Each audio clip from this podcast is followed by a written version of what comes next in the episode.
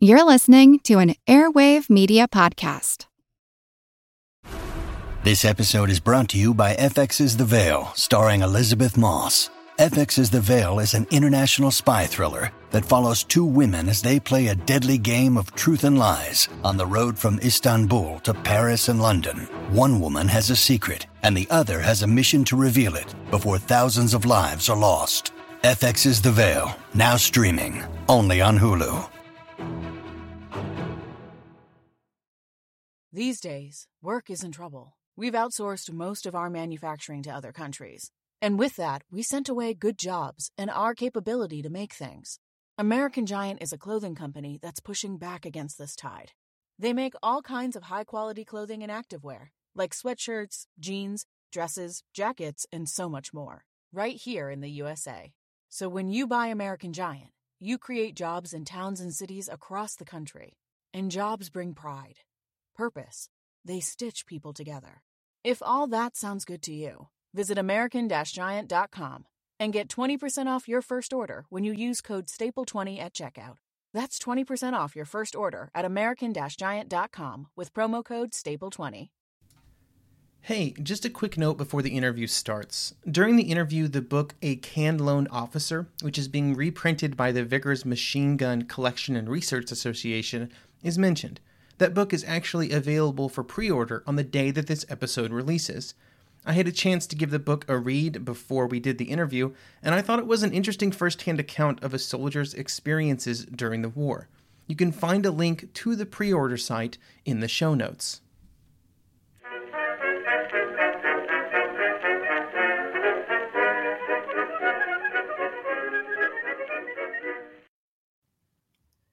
Hello, everyone, and welcome to another History of the Second World War interview. Today, I'm joined by Rich Fisher, a director of the Vickers MG Collection and Research Association. Rich, how's it going today? Good, thanks. Nice to meet you, Wesley. It's nice to meet you as well. So, we're going to start off uh, with a kind of an easy question, hopefully, uh, as a director. What is the Vickers MG Collection and Research Association? So we're a, a not-for-profit association here in the UK, where basically we just we, we study the Vickers MG, you know, it, uh, but everything connected to it. So the Vickers served for the British Army from 1912 to 1968, so a long period of time. It gives us an opportunity to you know study the Great War, the Second World War, Korea, um, Mal- British in- intervention in Malaya, loads of stuff around that but also it's served around the world. So the Vickers, Vickers Armstrongs as they became, they were you know a the dominant arms company of certainly the 1920s and 30s, and they sold the Vickers everywhere that would everywhere that would buy them, which was most countries. So we've got research sort of strains into um, South American countries, the Far East. Uh, they were built by several different countries around the world as well. So the US built Vickers machine guns. Not a lot of people know that. Um, Australia did. Um, Portugal even. So so we've got loads of different strands that we just study the Vickers um, from. Now I'm a director of the association. There are four of us, but the, the, the collection side of things is built from a collection I spent. Um, I think it's about 15 years. So I I've been collecting. I bought my first Vickers machine gun when I was 12 years old. So, you know, those that know in the U- United Kingdom, that is. Was there any permitting problems with that or anything? Like- no, not at the time. Um, so that was a deactivated Vickers or a DEWAT in US terms. Um, we now have firing guns, which is probably something that. Um, most people would think here in the UK we don't have. So you know that that's it's not unique, but it's quite scarce to have firing machine guns in the UK. Um, but you know, so I, I, had the opportunity when I was 12 to, to buy one. Um, my grandfather had been a Vickers machine gunner in the Second World War, so that's what got me into it. I spent you know, then 15 years collecting anything that I could to do with the Vickers, and for various reasons, in 2011, I decided that um, the collection was quite extensive, and I wanted to professionalize what I was doing um, safeguard that as well. Um, you know, for personal, financial reasons, all of that sort of stuff. I wanted to make sure that this collection that I'd spent so long putting together didn't get broken up.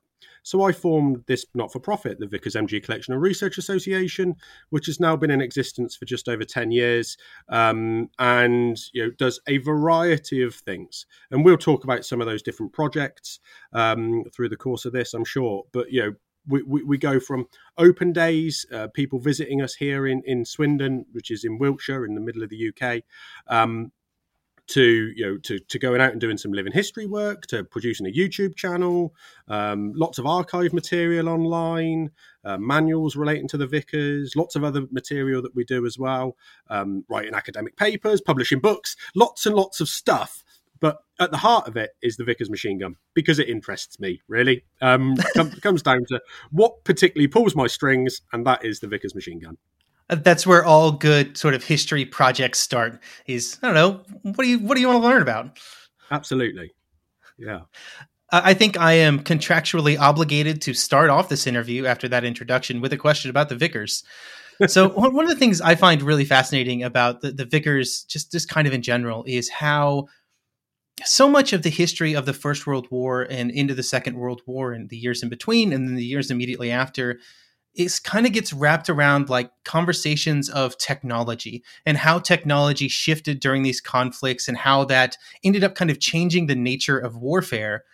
But then you have pieces of military hardware, like the Vickers, there are some other examples as well, that are there for this whole whole time period right? You know, the, the Vickers is there in, in 1912, I believe you mentioned, before the First World War. Uh, and then it's, you know, there are jets flying over Vickers uh, by the time it is retired. So, so what kind of allowed the, the Vickers MG to kind of exist in all these different time periods?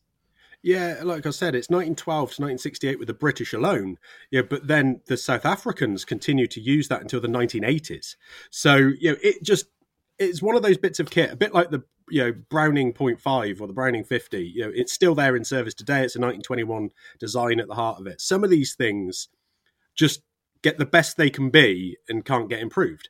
Um, you know, I'm, I'm, sure we'll hit that at some point with other technology as well. You know, but it, it, it's one of those bits of equipment that really doesn't get matched, even in the 1960s it goes out of service because we change what we need. It's not because the gun is becomes obsolete from a technology perspective, because there's nothing that replaces it. It's because we don't need water cooled machine gunnery anymore, because we've got sustained fire from from mortars, from light artillery, from things like that. So it does.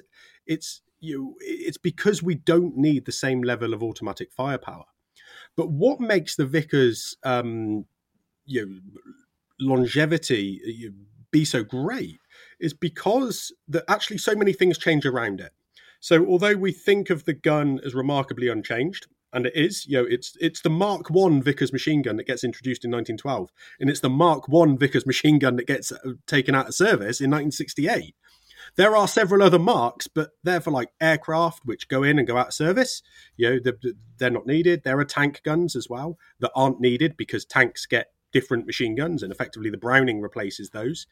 But uh, but for the infantry gun, um, it's the Mark One that goes in and out of service, and it's because you because it's an entirely flexible thing. You know, once it goes down to that small scale, you can change the organisation, and the organisation changes a lot around the Vickers. At one point, you've got two guns per infantry battalion.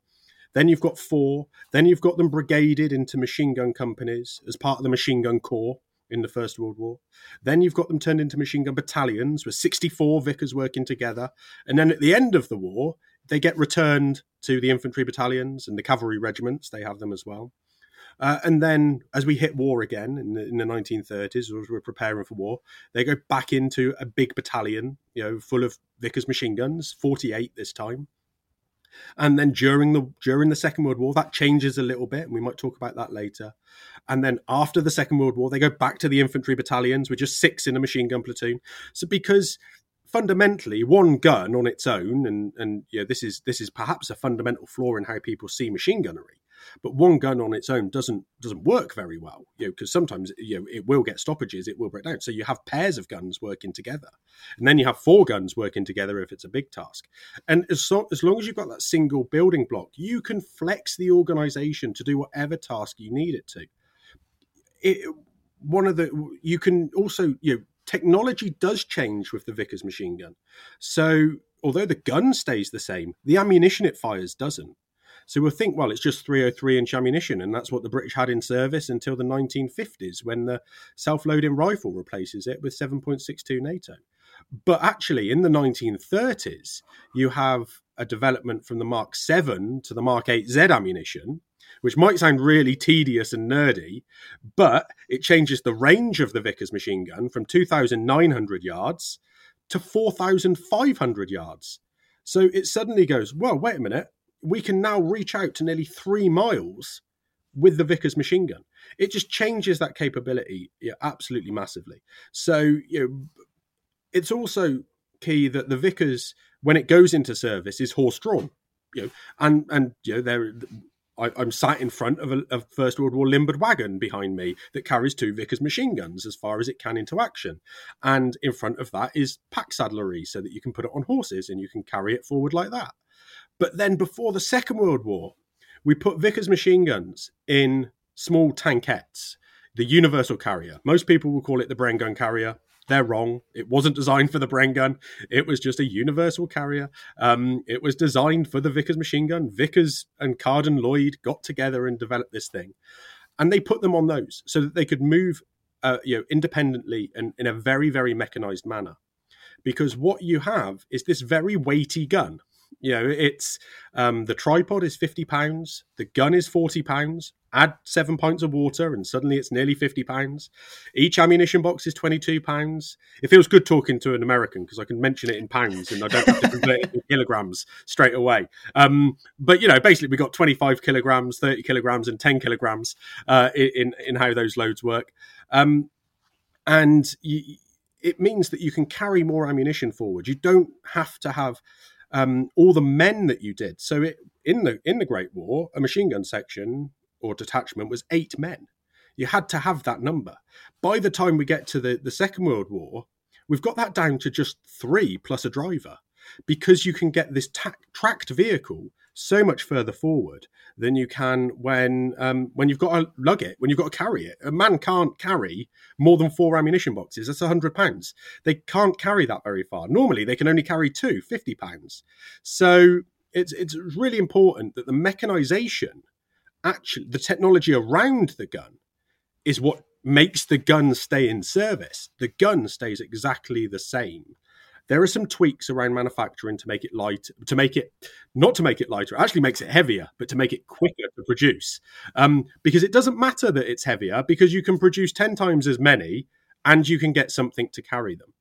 Uh, so it's often over, you know, we think of this gun as being a great war design um, and uh, in this 1908 to 1912 design that's still in service in the Second World War, and surely it's archaic.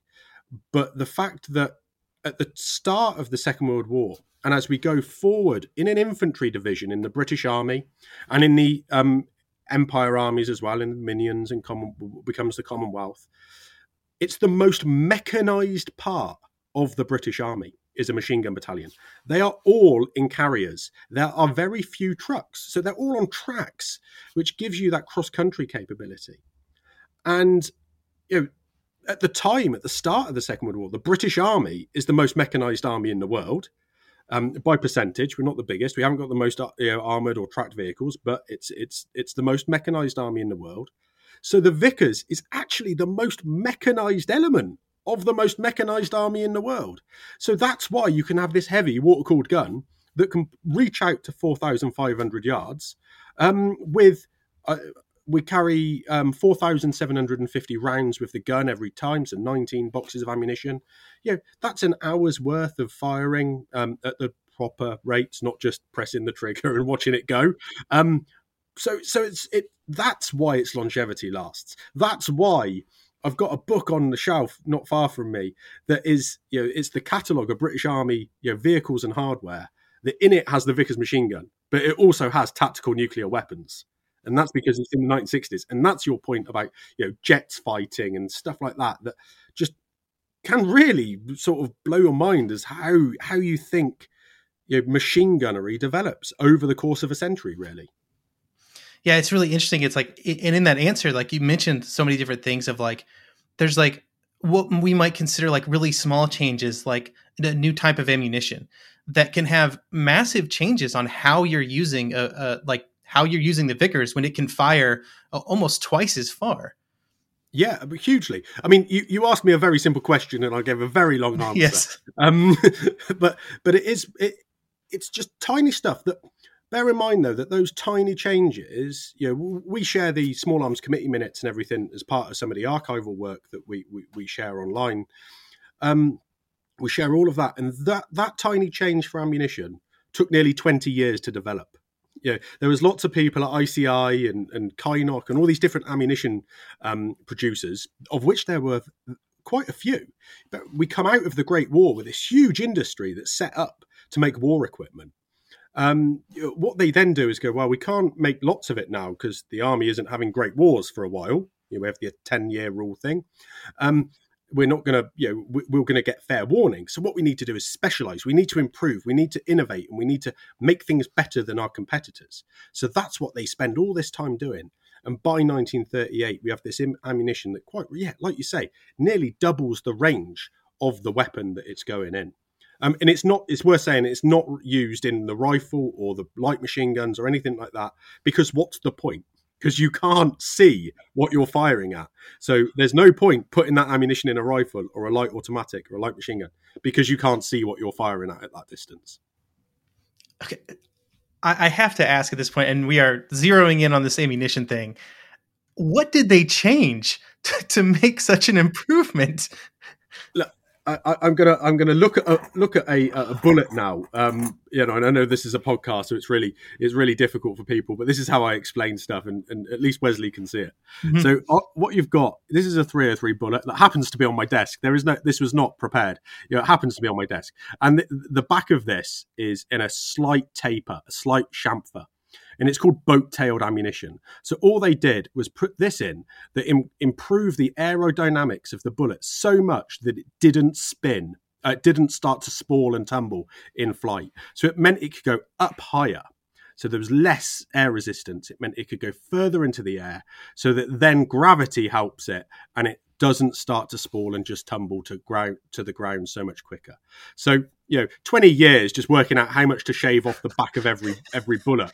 Um, but it, you know, for, for anybody that's a, a shooter, you know, Mark Seven to Mark Eight stuff, you know, will make a difference to how your.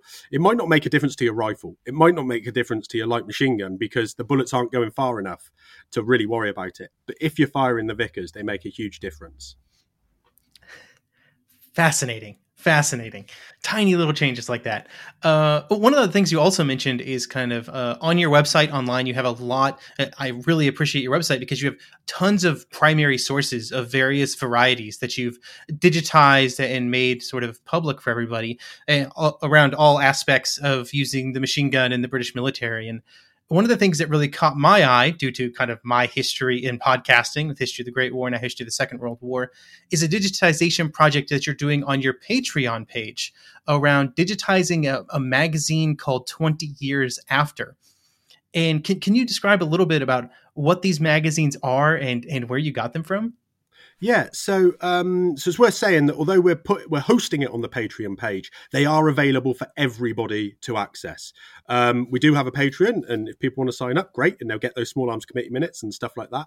But the twenty years after magazines are really hosted there because it's free space, um, and it gives us an ability to start to play about with with how we're sharing those.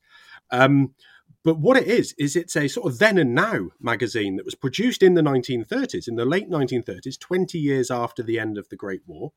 And they provide articles written by the men that are just 20 years older. So, so actually, in terms of historical analysis um, and the historiography of, of what's there, they're great. Uh, yeah, they give those first-hand accounts in many cases of different areas from around the Great War, so not just the Western Front, but Salonika, Mesopotamia, Gallipoli, all of these different areas. There's a bit of East Africa stuff in there as well. And naval, you know, it, there's lots of naval accounts, but they, there's just a ser- three or four articles per issue. They were they were distributed on a weekly basis back in the 1930s, and I um I think I think there's 120. I might be wrong. It might be 60. I can't remember the size of the stack on my desk. Um, but we're sharing them on a weekly basis. We spotted on Twitter, because Twitter's great uh, for these sorts of things, um, we spotted somebody offering them free to collect. And we couldn't collect. We were a little bit far, far away. But I messaged and said, look, if, if somebody can collect, um, we'll have them and I'll scan them and put them online because they look really great. Uh, they're also quite usefully um, there's a lot of photographs in there. So for people that want to use photographs that are likely to be out of copyright, uh, they're a great source of material, and that's certainly something that, um, as I, as I mentioned, we publish material. So finding material that's out of copyright for us to, us to either republish or um, to include in publications is really valuable, uh, particularly when we're working with the constraints of the resources that we have. And so, you know, we, I think we're issue 24 went up yesterday so this is this is a wednesday and went up they go up every week on a tuesday um so we're as near to Tuesday as I can make it. Um, but they'll go up every week uh, until we exhaust them. And you know, Martin, the chap that uh, that uh, sent these down to us, you know, said you know free to collector so it's one of those great sharing stories of social media um, that is is superb. We're indexing them as well. So uh, there's a link uh, on the website. It's a bit hidden because it's on one of our sub pages to, to a sub page to something about about the research that we do. But we've started to catalog the the contents of those as well to try and make them a bit more searchable. Because that's one there's so much great archive material out there but we're so used to just typing something into Google. If it isn't doesn't exist in text form on the internet, people aren't going to find it. So yeah, it's really difficult. You know, keywords and stuff like that we have to have to match up. But it is one of those many uh, digitization and archive projects that that we've we've spent years doing now. Uh, uh fantastic! I actually I used your website to look up something in the Field Service Pocketbook um, yeah. I believe uh, it was a couple months ago now. And so I was like, oh, yeah, yeah. I, I, follow this person on Twitter, and here's this excellent resource. so one of the reasons we did that is because it means that I've always got them to hand. You know, they, they will sit there. Um, they sit there on the net, and I just you know somebody asks me a random question in a field somewhere or in a room and i'm able to as long as i can remember roughly which manual it's in um, i can go and find that material so and it means that all of those i think we're up to think 600 different manuals now in low resolution. Um, and then we're just working through those and re uploading and rescanning as necessary in high resolution and putting those onto archive.org. So this is another one of those safeguarding things. So if our website goes down, they're not all hosted in the one place. They are there where somebody's got better backup than we have. Um, yeah, and they're there and safeguarded, so they will always be accessible and that's really important. You know, to make sure that we're say we're up to about 250 300 of those manuals on there now. We are gathering material all the time. There's always something new to acquire as well which is which is frustrating and enjoyable at the same same time. Um, but we we roughly scan in oh gosh probably a gigabyte's worth of material um, a month uh, you know each one of those 20 years afters is 150 meg so yeah, a gigabyte, maybe two gig a month, and sharing that online. Now, there's you know there's constraints in doing that, but hopefully you know it makes sure that this primary source material is is not only shared but safeguarded. All of those original source materials now sit in archive storage boxes and don't need somebody to go through to find that stuff. They don't need me when I'm fixing a Vickers to pick up the armourer's manual um, with my hands covered in grease and stuff like that to to look something up. Um, you know, they just need me to you know get get my phone out, get my tablet out, and look it up there, um, and wipe the tablet off afterwards. Hopefully. Yeah, and I, I would just say personally, thank you for for doing all that work as a person who welcome. makes history content on the internet and does not have access to the archives and things that I need. Digitization efforts and people who make stuff available for free online are just pivotal to, to me doing what I do.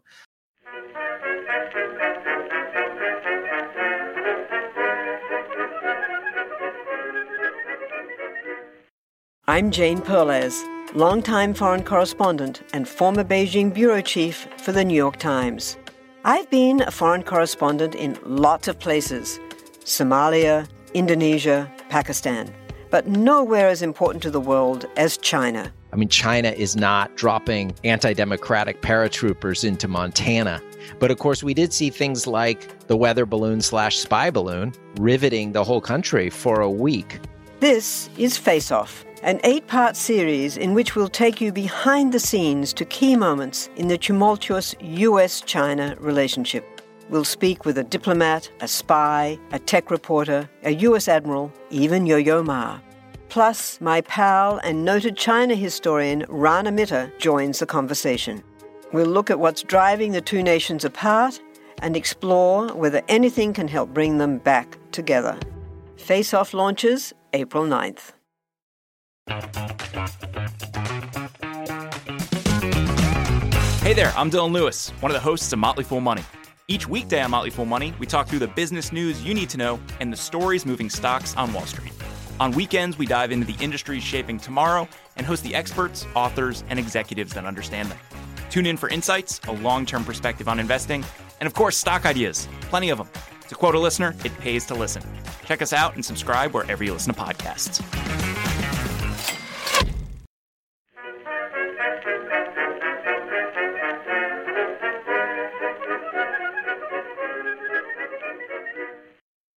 So let's uh, let's move forward to talk about uh, some a new project that, that you're working on the the the Can Loan Officer Yeah. um, project. So so what is this book? Uh, sort of how did it come into your possession, and kind of what are you doing with it? So, A Can Loan Officer was a book written originally in the 1980s uh, by a chap called Rex Fendick. Now, Rex was a lieutenant in the Middlesex Regiment in the Second World War.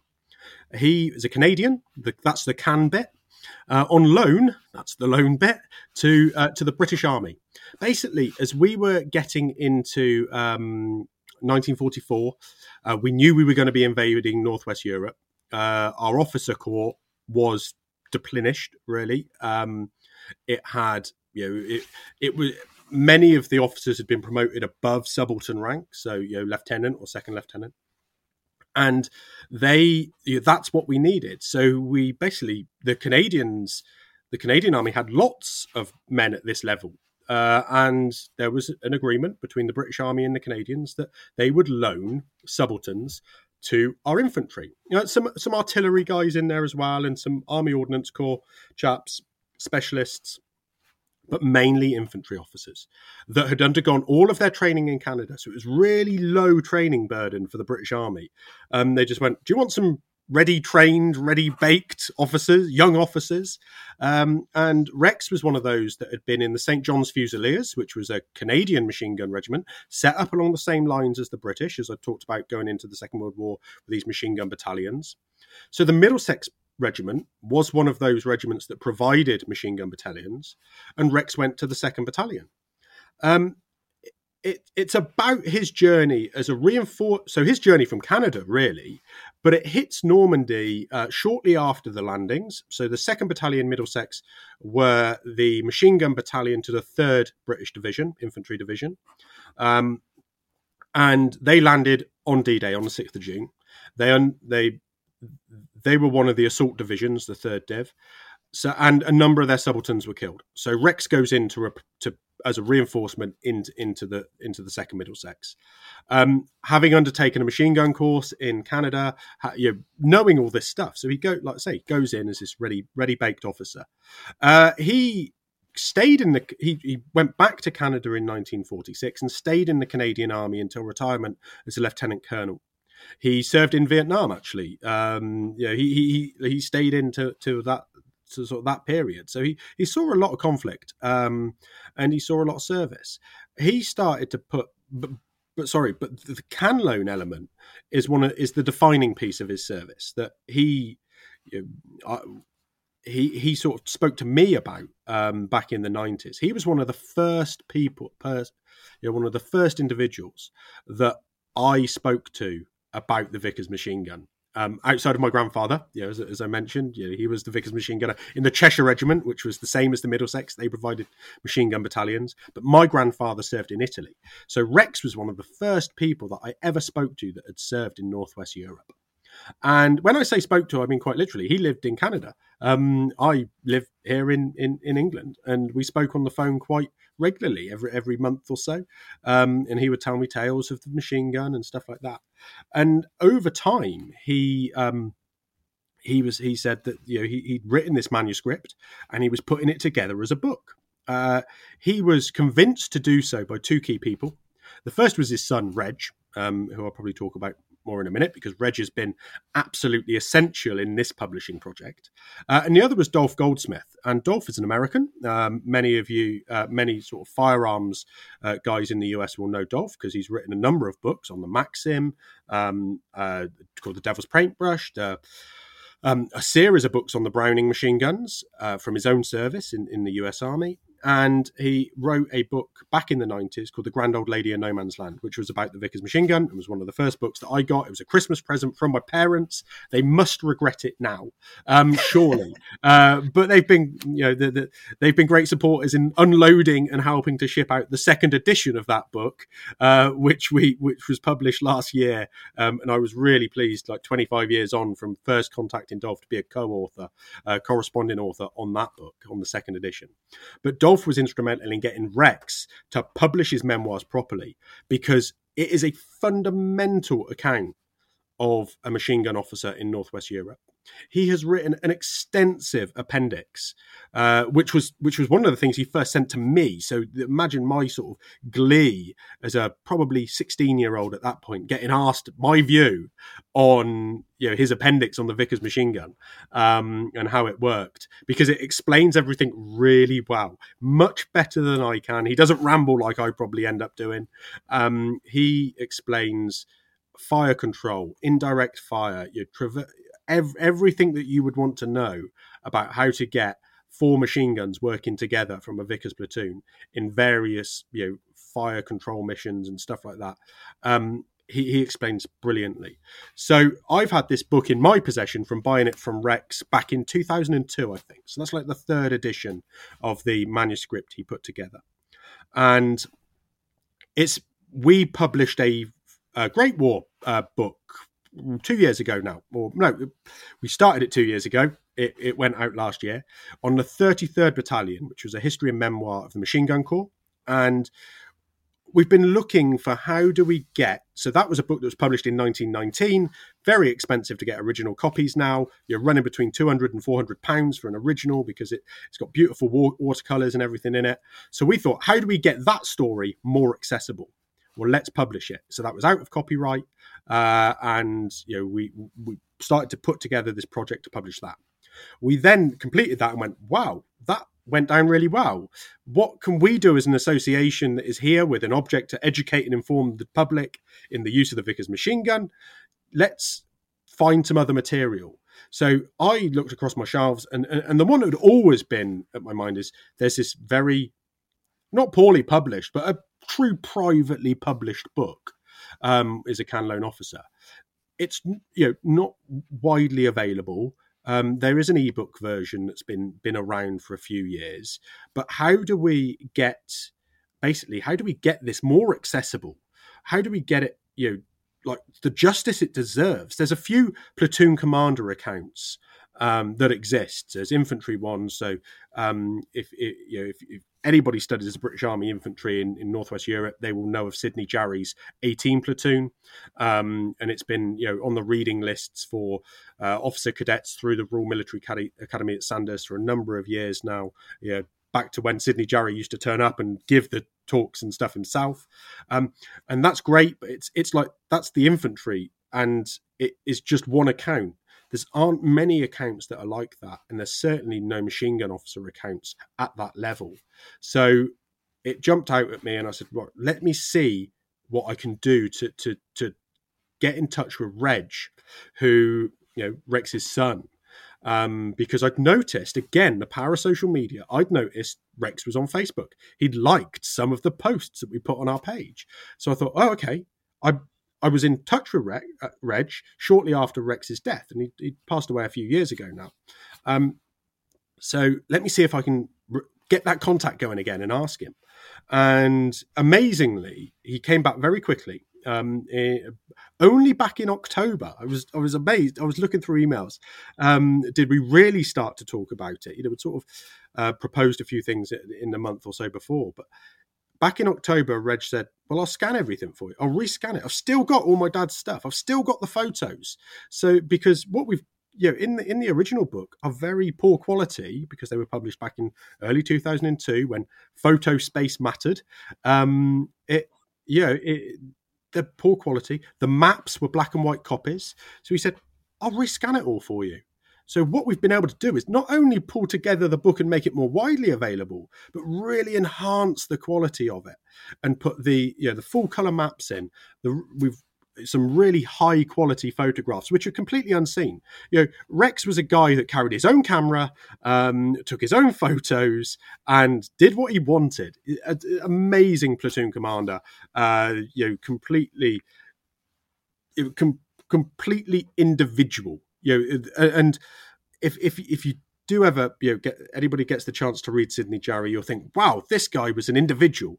And what you start to learn is that every platoon commander was an individual. They did things in their own way, and Rex was just exactly in that mold. So he'd still wear his Canadian battle dress, although he was in the second bit, you know, Middlesex, because he liked standing out. Yeah, the the Canlones wore a Canada shoulder title underneath their regiment their regimental shoulder title, but he'd wear his Canadian battle dress because it was you know a better colour as far as he was concerned. He he didn't wear his equipment. He rode a motorbike most of the time. We've got some great photos of like motorbike training in Wainwright, Alberta, in the book, which weren't in the original because uh, Reg had managed to find some additional photos for us as well. Um, just some super, super additions to, to the book that we're really pleased we've managed to pull together. Uh, yeah, I, I, was amazed that as I was looking through it. Like, we're going to get to the appendix here in just a bit, but I wanted to start on the complete. It's interesting because let me step back here. Like, the book is like a, it has like those super interesting, like personal stories and personal accounts, but then it's kind of bookended by this appendix with all of this really fascinating information. Uh, I, there were a couple of just very specific examples of, of, some of the sort of personal stories that I really liked. Uh, pretty early on, after he arrives in Normandy, he talks about how like he took a motorbike, but it, it had a different clutch, I believe, than the one he was used to. And so he tells this story of like trying to shift while going down a, a, sort of a country road and almost ending up in the ditch multiple times as he's trying to sort things out. Uh, I thought that was a, a very funny story. Yeah, while while following his commanding officer, who's looking back, going, "Yes, come exactly. on, just keep up." What are you doing? you know, you said you knew how to ride a motorbike, but if anybody's ever ridden sort of you know, European um, over to the you know, US motorbikes, the clutch and the gear shift are in a different position. So yeah, he's he's going to have to be working that through as he's going along on almost his first day behind his commanding officer. Um, anybody you know, could just sense the embarrassment of that in front of their new boss. and then uh, uh, another story was he was discussing sort of dealing with the fact that they were near the front line and they were getting occasionally shelled by mortars. They, they were in kind of a forested area and it was raining. And he was talking about the problems of like, do I stay in my slit trench where it's wet and muddy but safe? Or do I go sit beside a tree where it's slightly drier but dangerous. And I think the the quote he uses near the end of that is, "In fact, I did both from time to time, and neither was restful." Yeah, uh, it, it's brilliant. I mean, you you have to take these accounts with a pinch of salt because they're written. So he started writing this in 1985. Yeah, they're written 40 years after the event, but the richness of his memory and the personal reflections, they sort of jump up. We, you know, we found some tiny stuff like he, he gets the name of a canal wrong. You know, some of the spellings are wrong, which we've added added as footnotes. You know, we're not we're not trying to be smart and correct them. We're trying to just say, well, if we found one location which is really frustrating, because he calls it one thing, the British Army maps of the period call it another, and the French have changed the name. So it's like, so we, we, will change the spelling. Uh, so it, it's really interesting to sort of get that. So we've just added some little footnotes to try and make it easier for a reader to follow as well.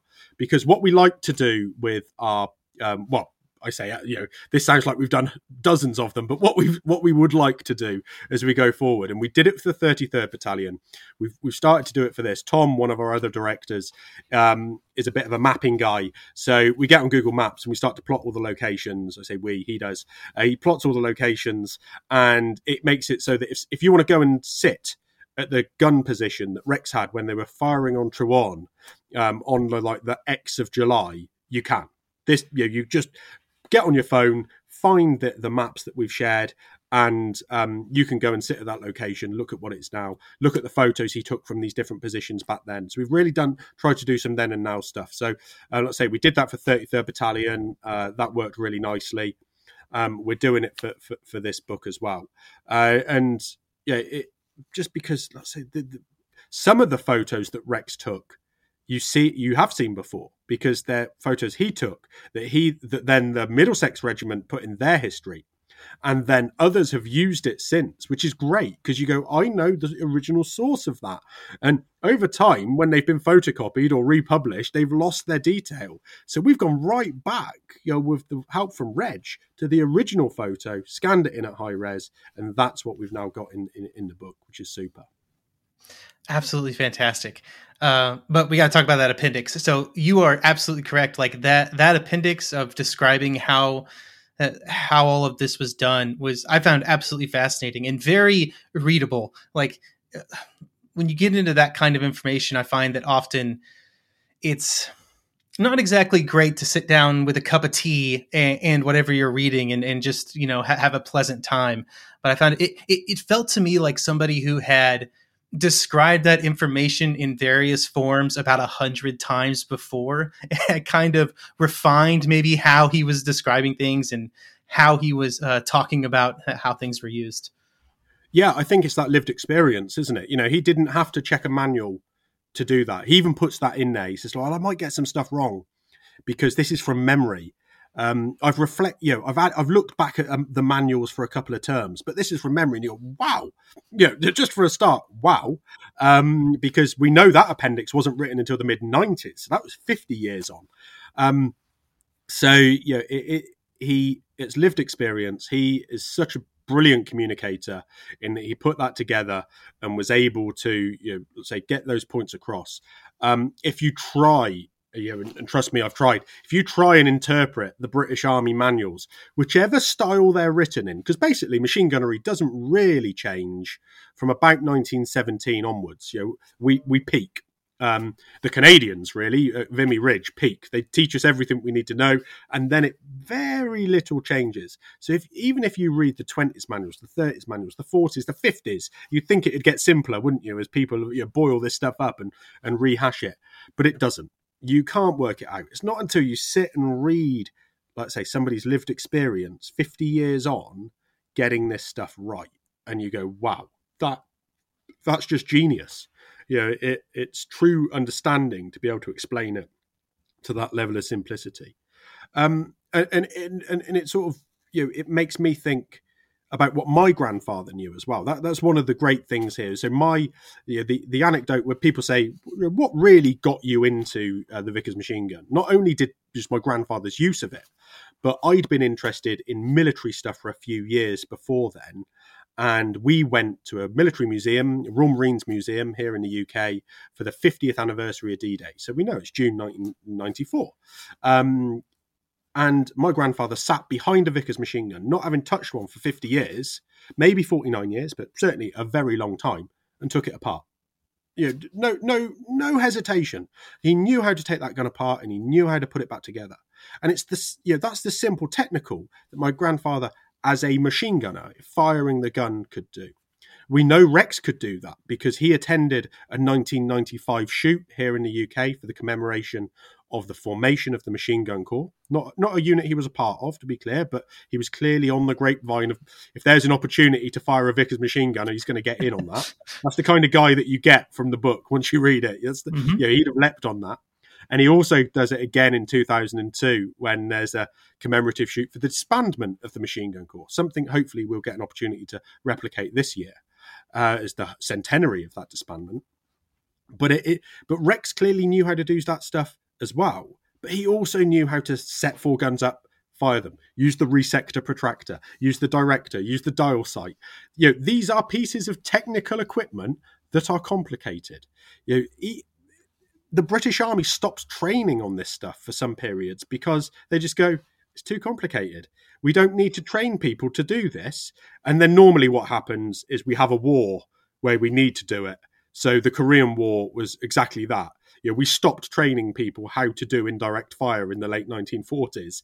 And the Gloucestershire Regiment, know, that people may know from the Imjin Hill history, basically write to the small arms school and go, Can you teach us how to do map predictive fire? We think it might be useful. Turns out it really was. You know, same thing happens again in the 70s and 80s in the Falklands, and the parachute regiment go, can you just teach us this little bit? We know it's in the old manuals, but you know, with the general purpose machine gun or the M240, as, as the US have it, um, you know, can you just teach us this bit? Because uh, we forget stuff.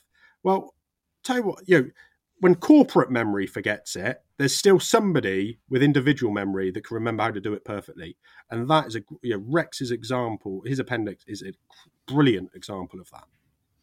I've seen the diagrams for indirect fire. I, I determined that I did not pay enough attention in geometry class as soon as I started seeing those.